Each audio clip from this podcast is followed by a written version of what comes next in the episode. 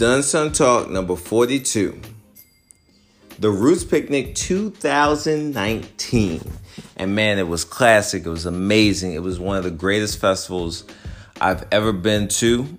Uh, I'm glad I decided to go. I wasn't going to go. Shouts out to the plug because, uh, you know, my friends were like, hey, you going to a Roots Picnic? And I just didn't want to do it because I just didn't want to do everything it takes to get to the to the festival, the driving, the money, everything. I just didn't want to do it. Um, little backstory. So I'm on IG.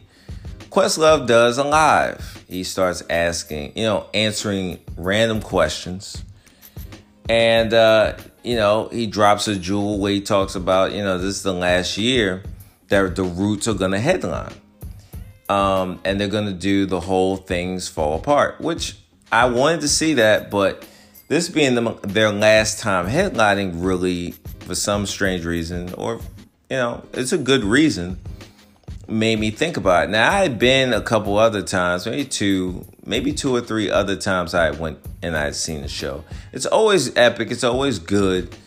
Um, this one is number one out of the two or three times that I've went.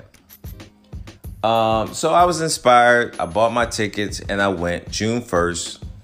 Um, went up to Philly. And I had a couple artists that were on the list that I wanted to see. Um, obvious, I wanted to see The Roots. Um, I wanted to see Moonchild. And um, you know, if I caught some of the current artists, I was I was cool to catch some of those artists, but you know, seeing the Roots live, things fall apart was a big thing for me. Um, one thing I learned from this festival was I really like when uh, an artist just comes out of nowhere and you know, like surprises. Oh yeah, big thing for me was also seeing Mos Def live. That was a big thing for me. I don't think. Hmm. I had back in my memory banks. Have I seen Mos Def live before? If I have it, it was a long time ago. So anyway, um, let me talk about the the people that I saw that I mean just made the night epic. Obviously, um, you know, seeing Raphael Saadiq, you know, I grew up to Tony, Tony, Tony.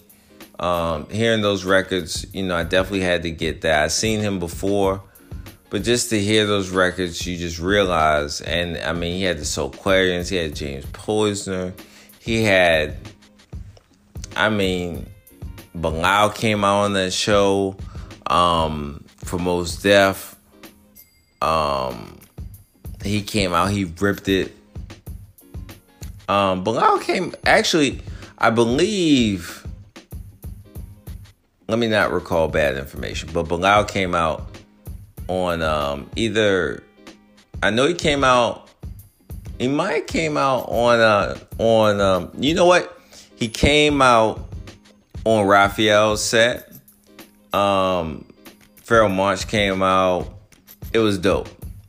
Um, so um, the best to me, the best moment of the night was the final show with the Roots doing things fall apart. They even had the poet that was on the album.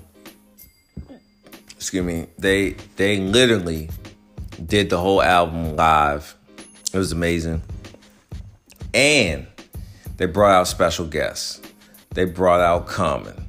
They brought out Bilal. They brought out state property, which made me relive my high school days for real, for real. Like, I never realized, like, music marks time. And it's like when you see artists from when you were growing up as a kid, I don't know what it's about, but it's like, it's something about it. Beans, Freeway, Young Gunz, doing all the records, all the records that you know them for. It was amazing, man. It was legendary. Um, Common did a couple records that you know are his classic records.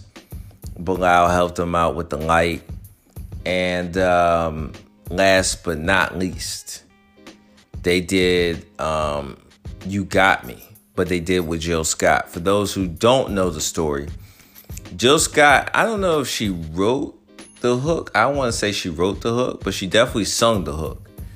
Um, I don't know if it was the label, probably the label.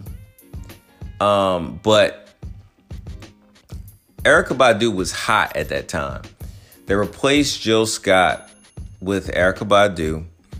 Uh, they re- replaced their vocals, and that's who you see in the music video. That's what you see. You know, for most people, that's what they know. But the original was done by Jill Scott. So they ended the show off with her doing the original. You know, her it's basically her doing the hook, but her vocals, and she killed it. Then she breaks out into her songs. So um, I'm sitting there like, what is going on, man? What is going on? It was just a classic historical night. It was amazing. Um, one of the best, like 2019, that's number one. Roots Picnic 2019 is number one. It was incredible, man. And it was, you know, as you know, I'm as I'm realizing as I'm doing this podcast, it nothing I can say can really give you the picture of what it was. It was one of those festivals that you have to be there. And if I can give any advice, if you like a festival or if you like an artist, go see them. Um, because, you know, it's a moment in time, you know? And um, I always have a good time at the Roots Picnic. It was great. It was classic. It was another historical event. Follow me on IG. Follow me on Twitter. Dunson the numeral the numeral one. Dunson on IG. Let me know what you think. Let me know if you were there. And let me know what you thought. All right. Thank you for listening to the podcast. Um, thank you for, you know, I got five stars. Thank you for that. Whoever did that, thank you. I appreciate the love. I appreciate the support. Keep supporting. Keep listening. All right. Thank you. Roots Picnic 2019 in the books. I may go to one or two more festivals this year. I don't know. But right now, that's got the number one spot. All right. It's got the number one spot. Best festival of the year. All right. Y'all stay up. Y'all stay good on some positive energy. Peace.